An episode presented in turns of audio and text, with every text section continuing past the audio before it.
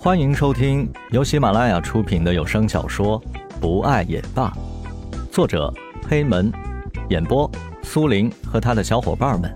欢迎收藏订阅。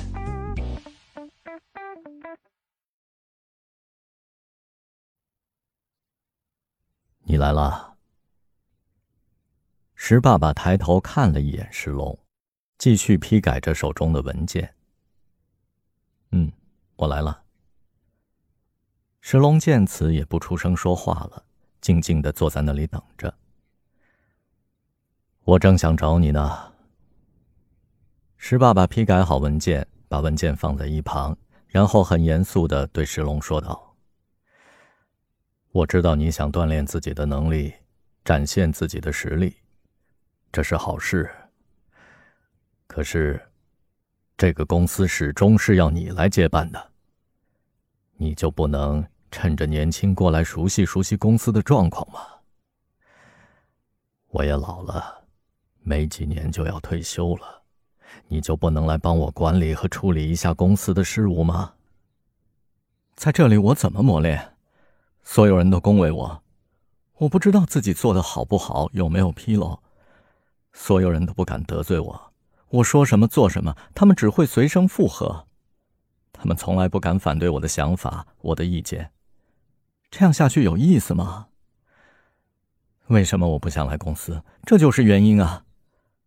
我今天去面试，那家公司知道我是你的儿子，他们对我卑躬屈膝的，这让我怎么办？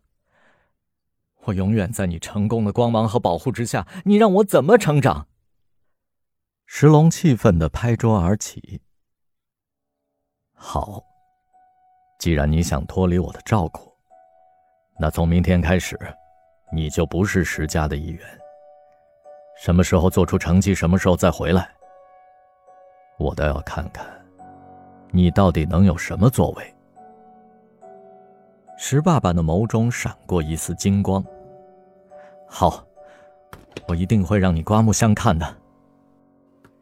说完，石龙便愤愤地夺门而出。石爸爸依旧安详的坐在那里，他的嘴角有着狡猾的微笑。这孩子，和我年轻的时候真是一模一样啊。石爸爸拿起电话打给了助理：“喂，通知各大中心公司，石龙已经被我赶出家门了。谁要是敢录用他，那便是跟我们过不去。”放下电话之后，石爸爸心里有种说不出的舒畅。石龙终于长大了。石龙为了更快、更好的锻炼自己的能力，他找的都是一些市场前景好的中型公司，而这些公司又大多和石氏企业有着业务上的往来。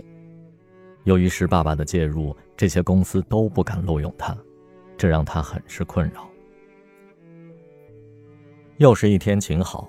石龙陪着蓝雨在医院里散步。这时的蓝雨已经获得了医生的批准，可以自己走路，不再需要轮椅了。虽然陪在蓝雨的身边，但是石龙很明显的一脸心事的样子。石龙，蓝雨试探性的喊了喊石龙，但石龙好像是没有听到似的。石龙。蓝雨提高了些音量，并用手肘碰了碰石龙的胳膊。啊啊，怎么了？石龙好像被惊醒似的，被吓了一跳。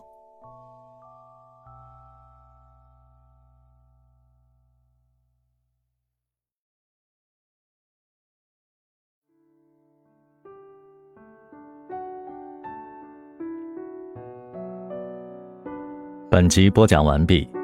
感谢您的收听，我们下集再见。